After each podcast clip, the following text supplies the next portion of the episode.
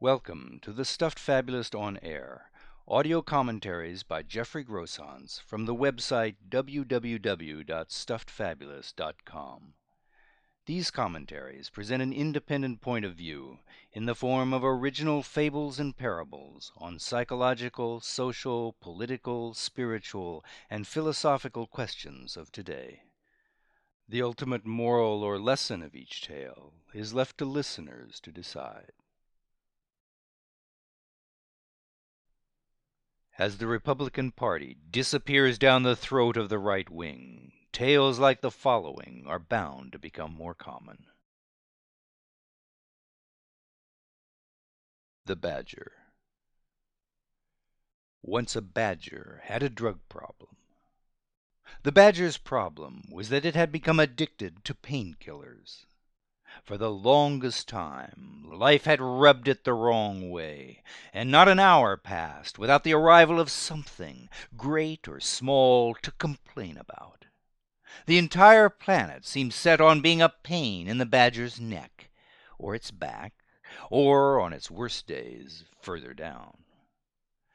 Whether the problem arose from some personal sense of injury, or some deeply repressed infantile trauma, it was never in the mood to consider. What was certain, however, was that without its painkillers the badger didn't know how it would be able to tolerate the constant discomfort the rest of the world caused it. That wasn't all, though. The badger had another problem.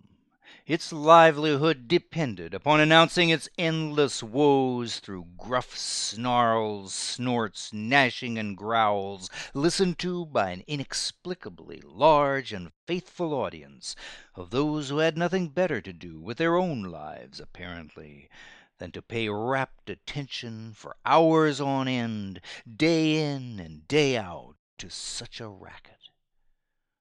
The badger's predicament was obvious.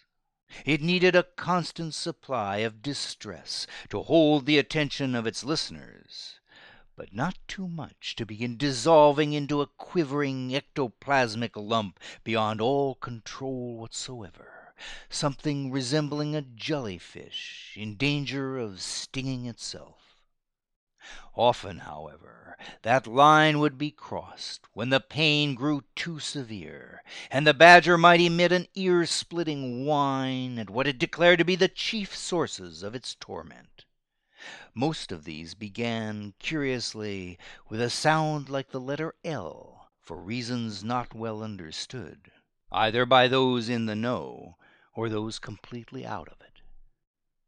Only when the string of shrill complaints threatened to end in hyperventilation would the badger pop a few more pills and settle into a more gurgling and slurred grumble.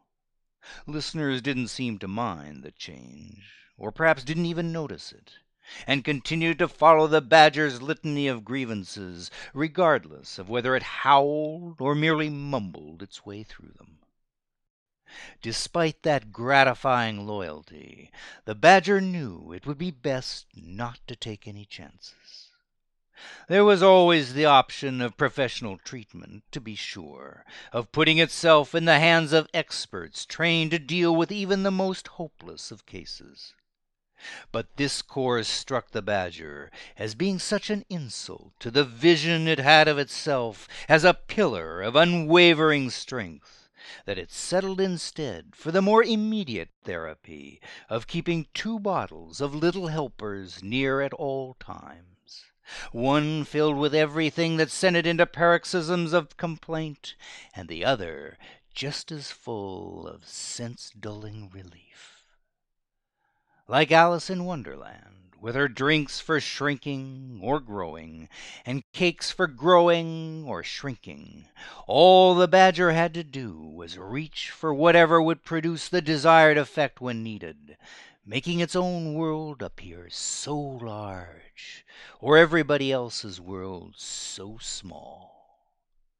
The only problem seemed to be keeping straight which bottle was which.